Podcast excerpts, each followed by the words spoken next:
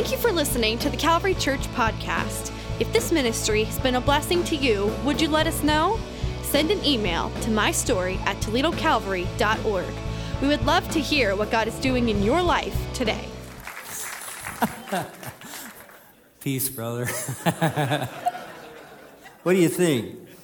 You think I look pretty cool? I think I look pretty cool. Yeah. You probably wish you looked this cool, don't you, when you come to church? Man, look at this. I haven't worn something like this in, well, you don't know how many years it's been, but probably, wow. I'm pretty cool. You're pretty cool, too. You know, it's fun to be cool, and everybody wants to be cool. I don't know if you remember the, the 60s and the 70s. Do you remember them? Or maybe you read about them. You're much too young to have lived in the 60s and 70s. It was a cool time. Everybody wanted to be cool. They wore cool clothes, and we all want to be cool. But you know what? Cool is a lot more than just what clothes you wear. You know, you might wear cool clothes, but that doesn't mean you're cool. To be cool is something more than just the, what's on the outside. So, we're going to kick off a new series of messages this week called Be Cool. And one of our objectives in all of this is that you can be cool too, that you can be a cool person. And we're going to try to help you do that by knowing that you can be cool with God, that you can be cool in that relationship, and that you can be cool with other people as well. That we can be cool with each other, and we can be cool with ourselves as well. So, cool is a lot more than just what you wear on the outside it's about what's going on on the inside. And so, as much as I hate to take this off, you know, I, I used to have like a full head of hair under something like this. You know?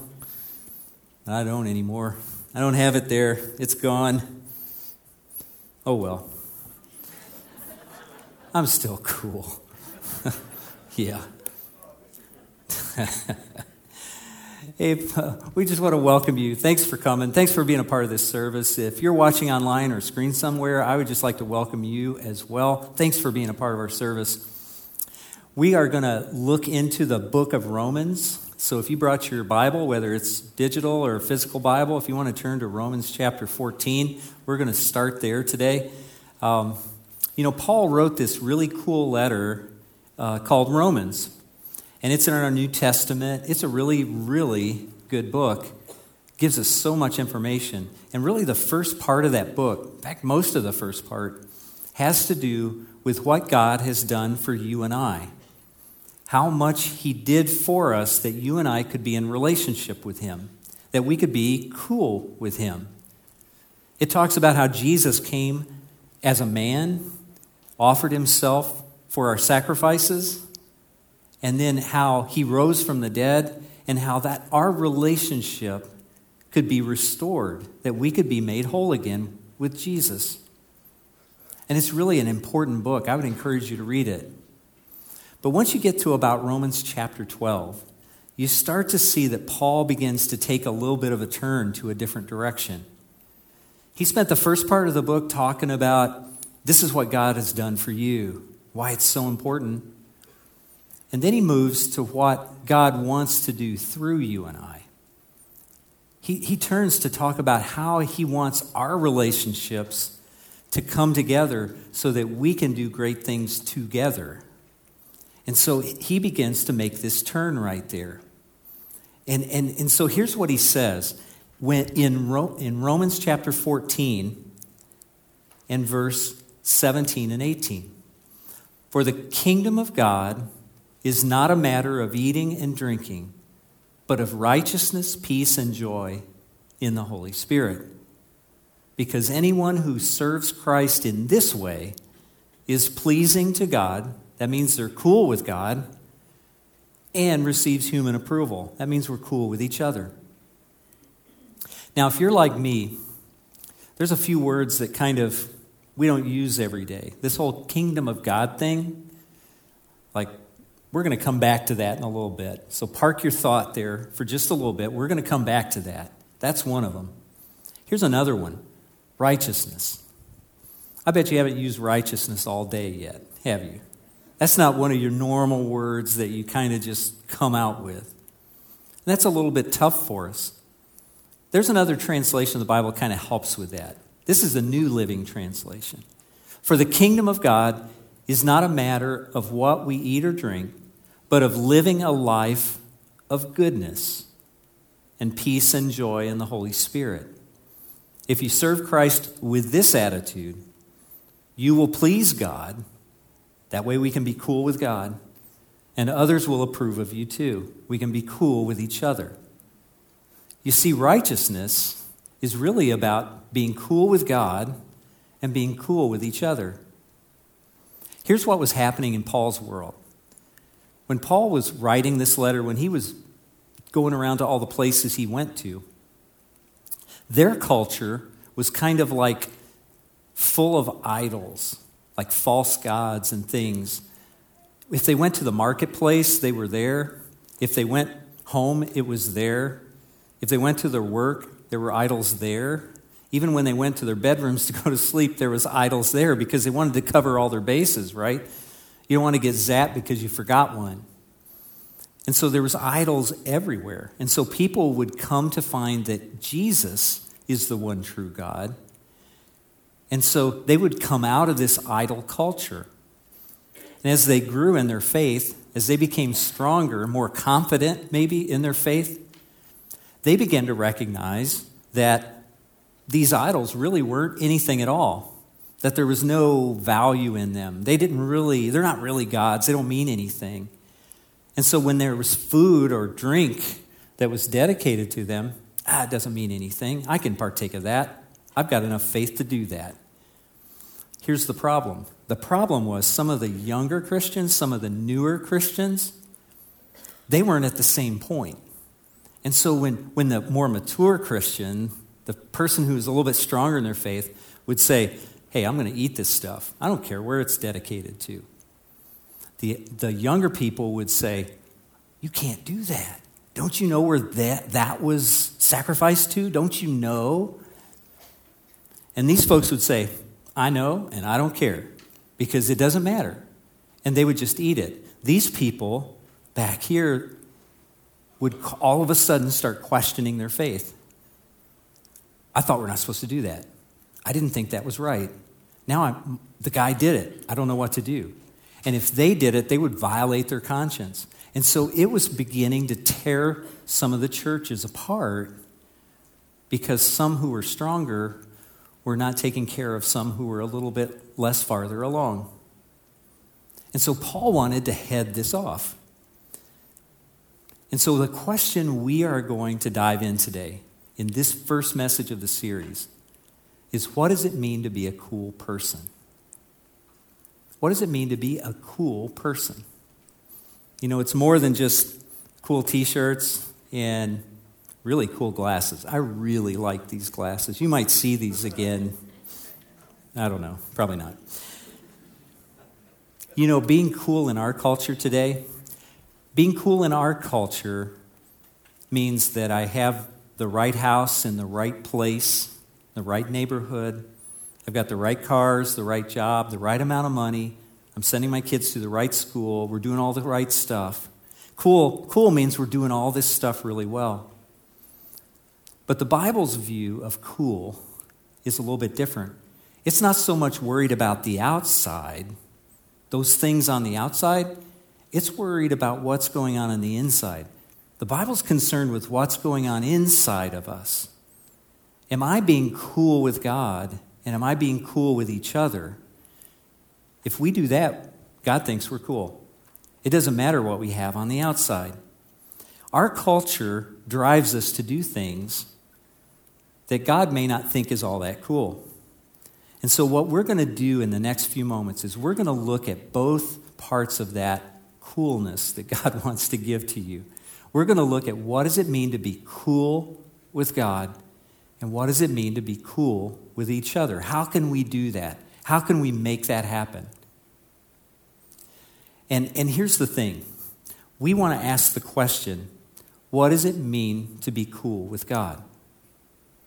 Now, if you're like me, sometimes It's easier for me to understand a concept if, I, if somebody helps me find out what it is not. Like, it's not this, so it must be this. You know what I mean? Like, sometimes it's helpful to know what it is not. And so here's what being cool is not like being cool with God is not about being perfect or following all the rules. It's not about being perfect or following all the rules. Now, do we have any rule followers in here today? Rule, oh, yeah, look at that. There's a few people that are brave. They're like, yeah, me, it's over here, me. I followed the rule when he asked me to raise my hand if I follow rules. Yeah. Or maybe you live with a rule follower. Okay, you have to be careful there because you'll get in trouble and the day's hardly started. You don't want to do that. Yeah, rule following. Yeah, some of us are rule followers and some of us aren't. That's okay. Listen, some of us have had church experiences where we feel like that's what our relationship with God is all about. Somehow we're supposed to follow all the rules. Like maybe we grew up that way or we got taught that way, but we feel like somehow we have to follow all the rules to be cool with God. That somehow we've got to check all the boxes, we've got to make it all happen, we've got to be perfect or at least convince everyone else that we're perfect even if we know that we're not. And then there's some people maybe that have never been in church. Maybe this is your first time in a church service or watching online. Welcome if it is. Sometimes you've not come to a church because you've heard about church people like that. You've heard about people who, who said, man, Christians are all about following rules. And if we don't follow all the rules, we get in trouble. We can't do anything. But that's not what a relationship with God should feel like. That's not what it should look like. You just feel like somebody's about ready to lower the boom on you all the time. And you walk around with that over your head. And that's not what God wants for us. That's not how He wants us to be cool with Him. You know, there was a, uh, a golfer, a professional golfer. His name was Roberto DiVincenzo. Roberto DiVincenzo. And he was a really, really good golfer in the 1960s and the 1970s. And one major tournament, he found himself tied for the lead after the final round. This was the 1968 Masters tournament. Now, you might not be familiar with everything in professional golf, but if, if, if you know anything, you know that these major tournaments are really key for the players to win because it sets them apart to be, you know, the best of the best, you know, that kind of thing. And so here's Roberto, 1968 Masters, one of the major tournaments, and he's tied for the lead at the end of the tournament. And so he's just waiting for the other players to finish. And one of the things all the players do is they keep a scorecard and they sign sign the card at the end of the round. So Roberto did that. So he's watching for all the people to get done.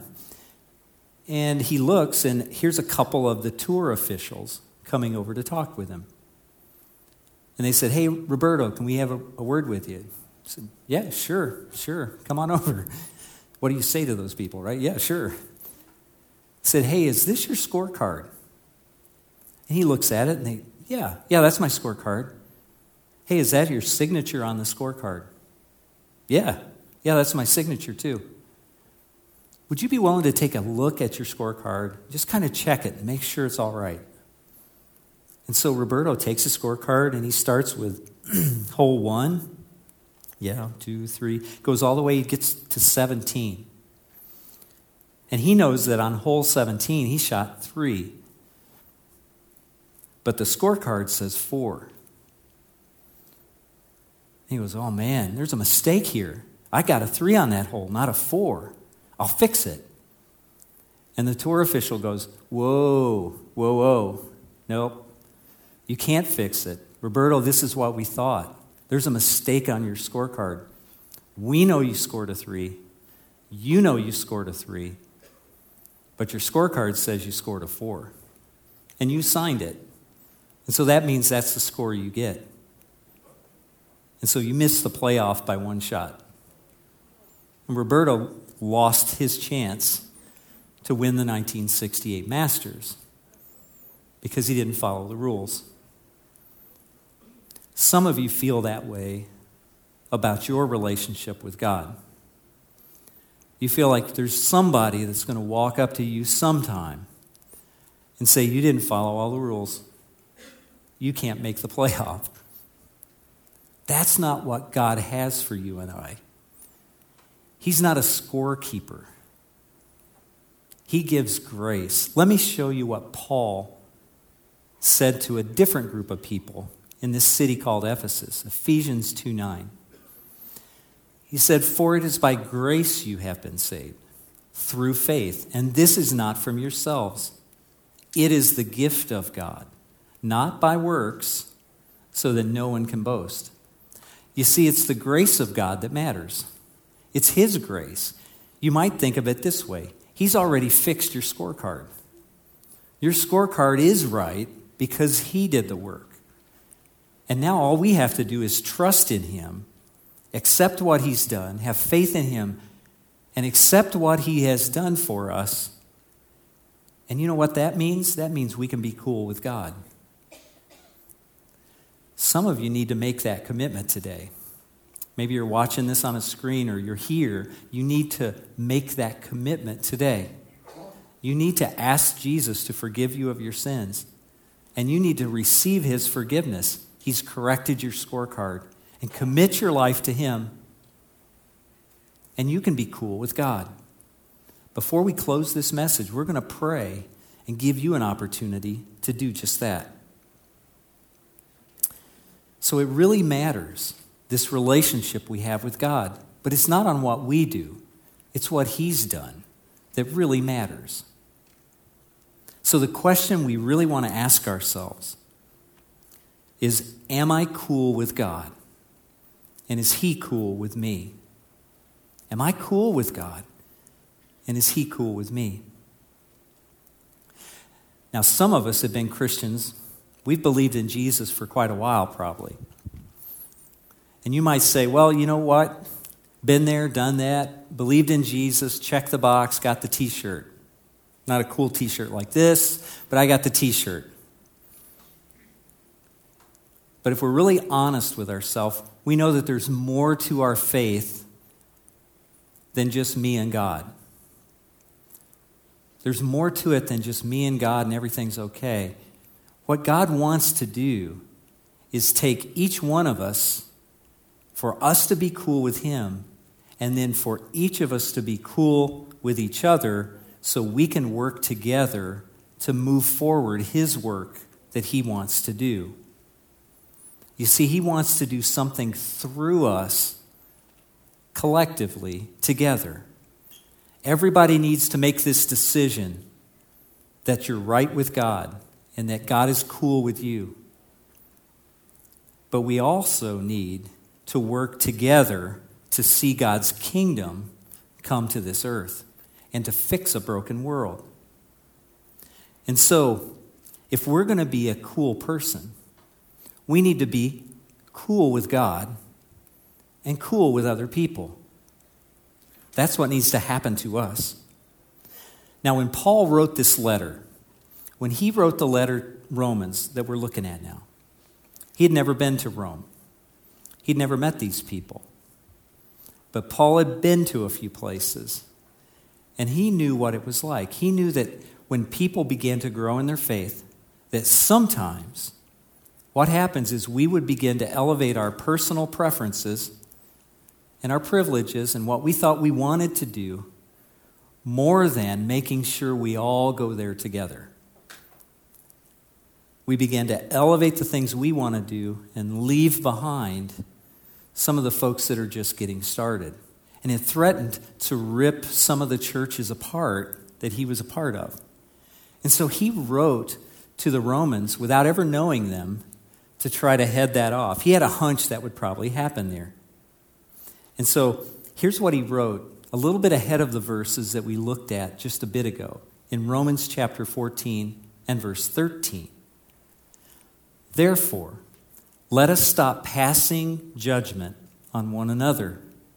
In other words, stop ripping each other apart and instead make up your mind not to put any stumbling block or obstacle in the way of a brother or sister. He's saying that it's up to us to make a decision that I, I am not going to put any kind of obstacle in front of another person so that we can go together into what God wants us to do together. I can be cool with God, and I can be cool with you as well. You see, what was happening was in some of these churches, and he was afraid it might happen in, in Rome, is that people were beginning to focus on some of these smaller, non essential type issues. In their world, it was like food sacrifice to idols or, or drink sacrifice to idols. These non essential issues. They were focused here and exercising their rights here, but they were ripping the community apart without considering everyone. And Paul wanted to head that off. You know, let's take it back to our world. That was their world, their world with idols and things like that. Sometimes that's hard for us to understand. Let's take it to our world today. You and I have been through a year and a half of some pretty interesting situations, haven't we? We've been in a year and a half where we've had a lot of disruption, We've had a lot of different things happen. Some of us have had lots of loss. We've lost people dear to us. We've lost relationships that we thought we had. We've been through a lot over the last year and a half. There's been a lot of opinions about different things. There's been a lot of social media posts. There's been a lot of hurt from all of that. And here's what happens in our world we get focused on the non essential issues. What maybe somebody posts on Facebook or whatever. And we forget that not everybody's in the same place. And we risk pulling ourselves apart instead of focusing on the central thing, which is what God wants to do through all of us. Let's go back to Romans 14 17. This is I told you I would re- return to kingdom of God. This is the moment. For the kingdom of God is not a matter of what we eat or drink, but of living a life of goodness and peace and joy in the Holy Spirit. The kingdom of God is the big thing. We don't understand that word. That's another one that we don't kind of use a lot, right? It's this thing. Here's, here's my simple, I need simple things. Here's, here's a simple thing a simple way to think about the kingdom of God. It's God's big picture. What God wants to do in a big way to help people in this world, in this hurting world. It's His big view of things. And He lets us be a part of it. He lets us together be a part of making that happen. And so, what Paul's saying here is it's the kingdom of God that's the big deal, not what we eat or drink. Or let me say it differently not what we post on Facebook, or not what we say to someone about something. It's the kingdom of God. The kingdom of God is the important thing. This doesn't say the kingdom of Chris is not, it doesn't say the kingdom of Chris. It doesn't say the kingdom of your name. It's the kingdom of God that matters. It's His big picture. Here's, here's one way I, I like to think about it. This helped me when I was trying to think about it. See my washcloth here? Pretty cool, huh? I actually use this once in a while. Believe it or not, I do take a shower and bath and all that. This is a really this is really good shape. It's not very frayed and it's solid. You can't see through it. And like when I pull on it, I don't think I could ever pull it apart because it's really strong. And, and the reason it's strong is because there's like all these different threads woven together in here. They're all woven together, they kind of hold on to each other. And because they hold on to each other, this thing is really solid. And the really cool thing about it is that it can accomplish the purpose for which it was made. This can be used and do what it was intended to do. It's ready right now to be used. Let me show you another one. This is another one that's in my house, or it was. Do you see this one? See how frayed it is? See all those things hanging down? I mean, it really feels like if I gave it a good strong tug, I could rip it apart because it's really not very good shape. And in fact, I can even see through it. This looks like I'm looking through my blue glasses a little bit ago. This is really cool. This is what happens when we start picking at the edges of things. We start pulling ourselves apart and we become less strong and, and we become where we've got some gaps. And pretty soon we won't be fit for the purpose that God has made for us. We miss out on the opportunity to be a part of what He's doing. And so when we pick at the edges, we become more like this. So when we pick at these edges, we risk unraveling the work of God's kingdom because we're picking at our unity here. We pick at it over non essential matters of conscience. And so God wants us to focus not on those matters of personal conscience, but on the big picture so you and I can work together for all of us to be fit for purpose, for the big thing that He wants to do through us and in us. That's what He wants to do. If I'm going to move God's kingdom forward, there are times when you and I are going to have to lay down our personal preferences and even our rights so that we can move His kingdom forward. We can move His agenda forward. And that's what He's asking you and I to do. And so here's the questions we need to ask ourselves Am I cool with God? Is He cool with me? And am I cool with others? And are others cool with me? These are the questions God wants us to ask ourselves. And because it's so important for us to move God's work forward together, I want to spend some time and give you three ways that we can be cool with other people. Three ways that you and I can use to be cool with other people and forward God's work. Here's way number one listen before you talk. Listen before you talk. Let's look at what James chapter 1 says. This is an interesting couple of verses. My dear brothers and sisters, take note of this. Now, here's what James is doing. He's saying, Wake up, right? Pay attention. This is what God wants to say to us. Take note of this. Everyone, not most of us, not some of us, but everyone should be quick to listen, slow to speak, slow to become angry. Because human anger does not produce the righteousness that God desires. There's that righteousness word again. We're not going to be cool with God and cool with others unless, James says, we're quick to listen, slow to speak. It's important for us to listen before we talk. You see, here's the why. Here's why that's so important you have a perspective that only you have. It's a combination of what you know, your experiences, all of that. Only you have that. And when I talk to you and when I actually listen to you, I hear your perspective. I have a perspective, but it's limited because I haven't heard yours yet.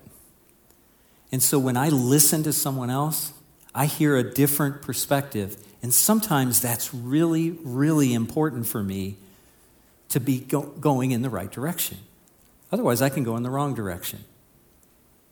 You know, when Cindy and I travel, or even around town, we, I use an app on my phone to, to kind of get around.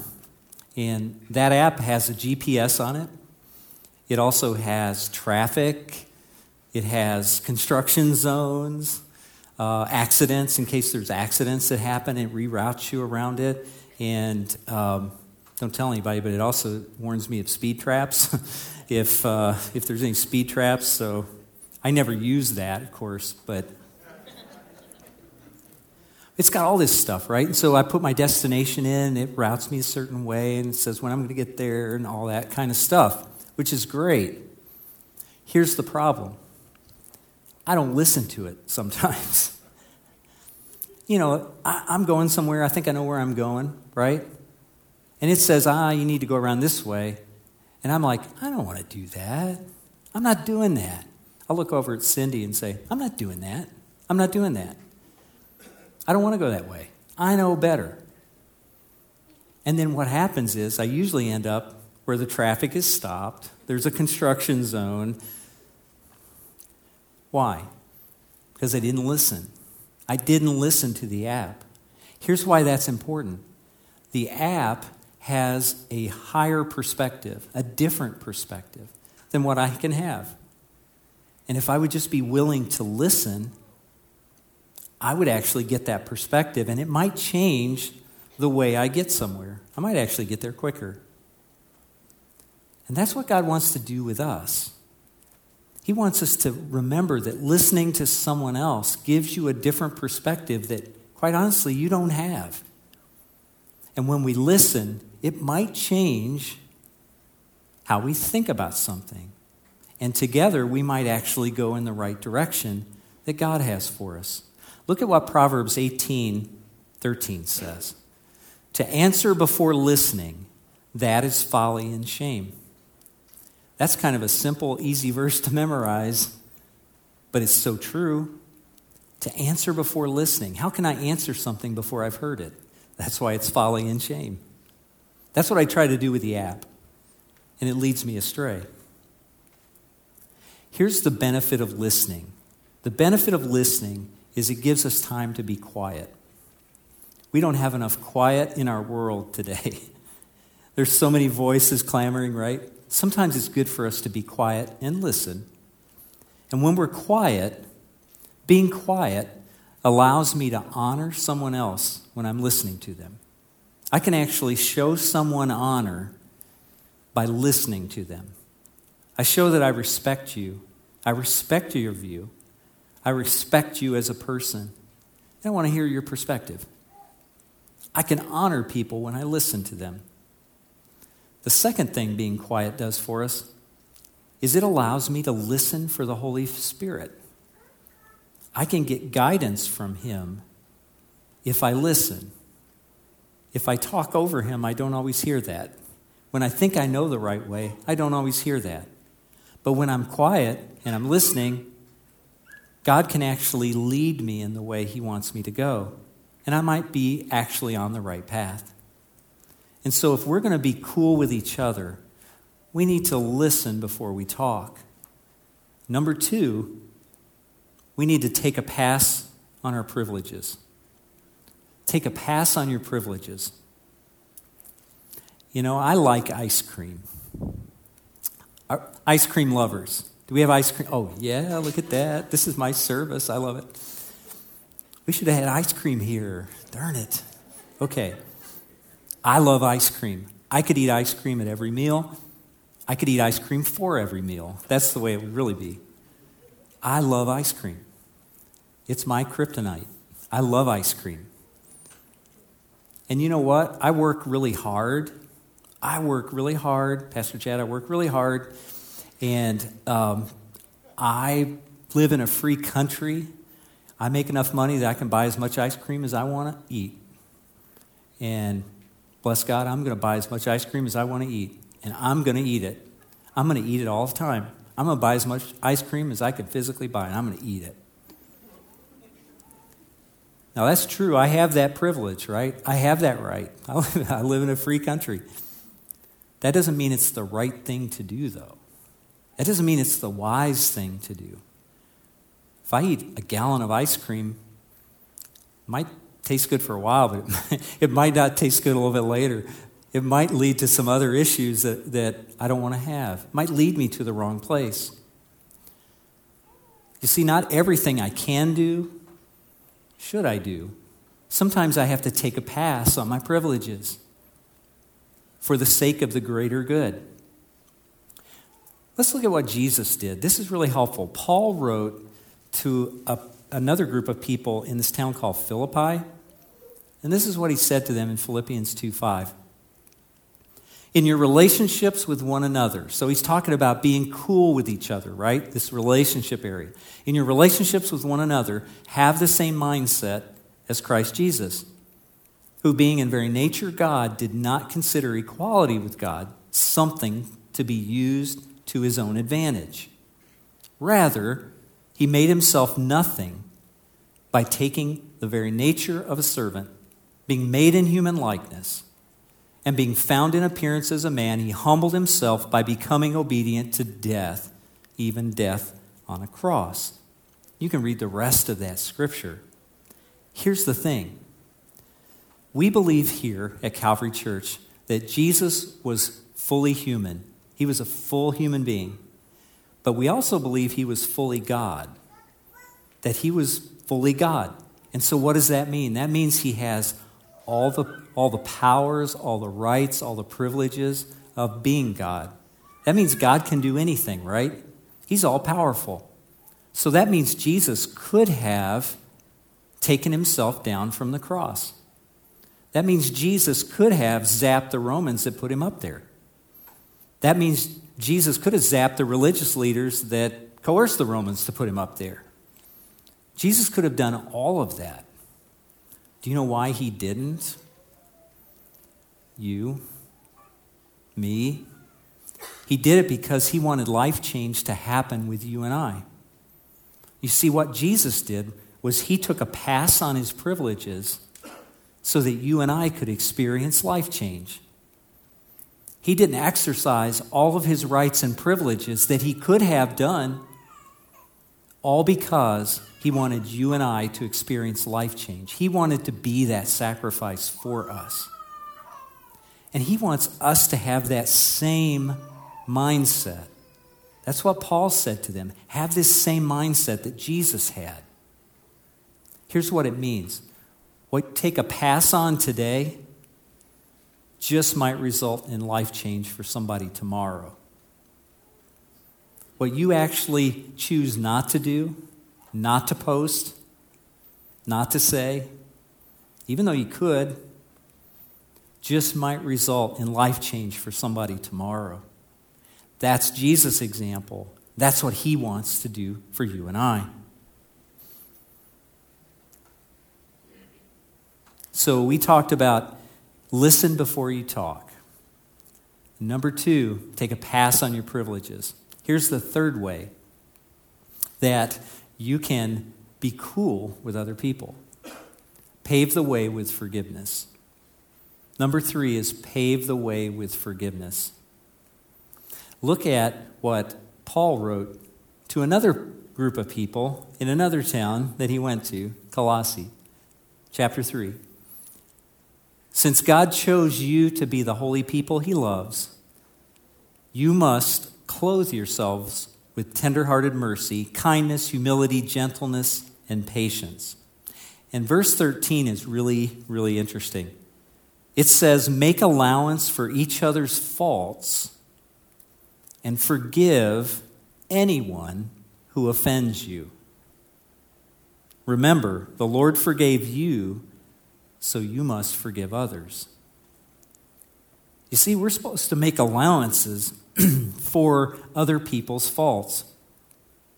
And guess what? I'm not perfect either. You're not perfect. We all have faults. And what Paul says here is we need to make allowance for that. I can't expect you to be perfect because I know I'm not perfect. And Jesus forgave me.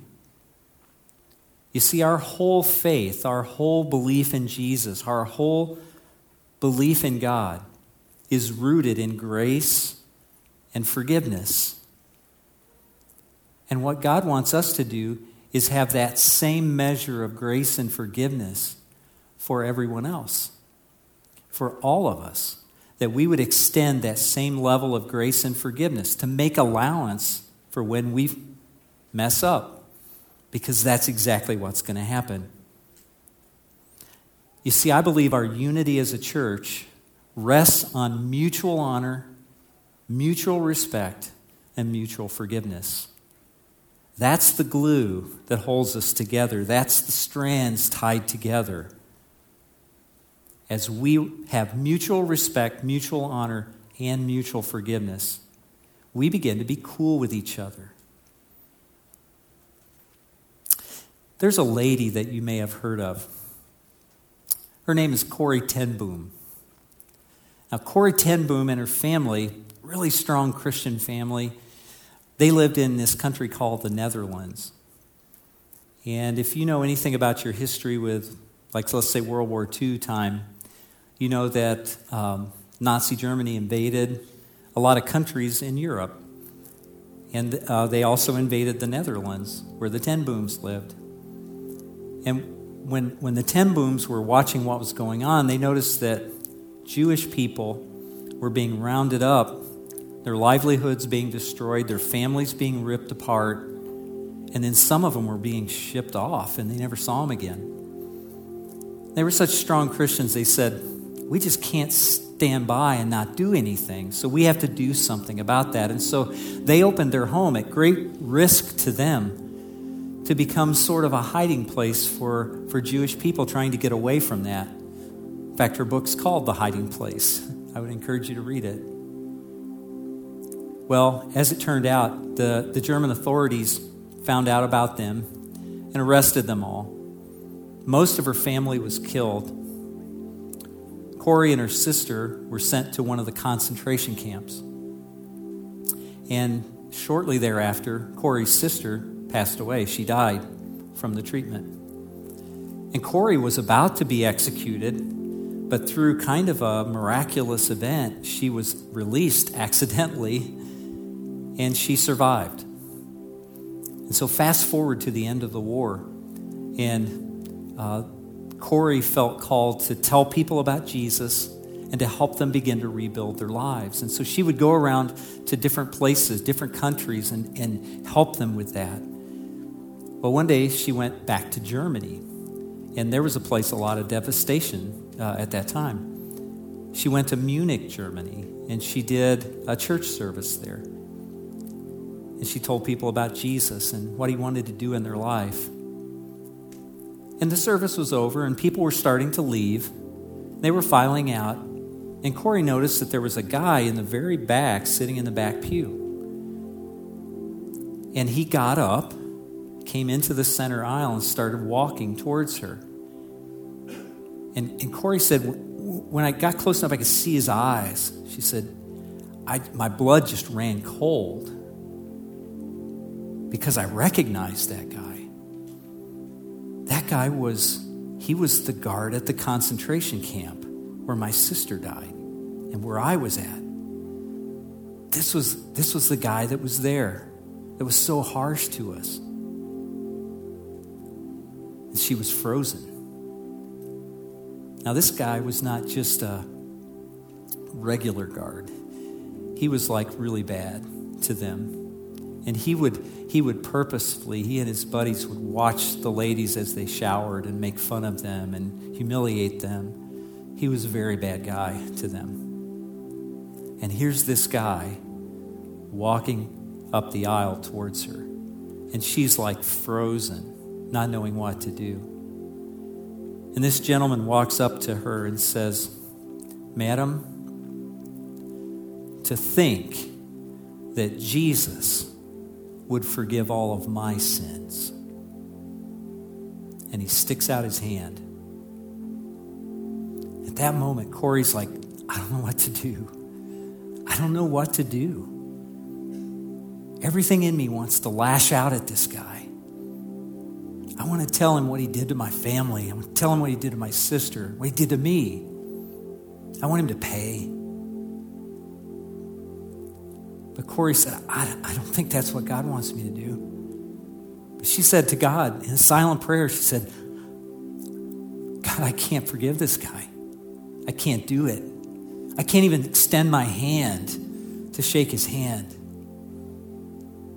She said to God, But Lord, I need your forgiveness. I need your forgiveness to flow through me.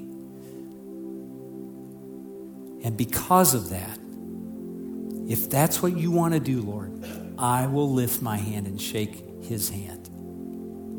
And Corrie made the decision she was going to follow God. And she lifted her hand and embraced that man. And she said instantly, God's love and forgiveness just flowed through her.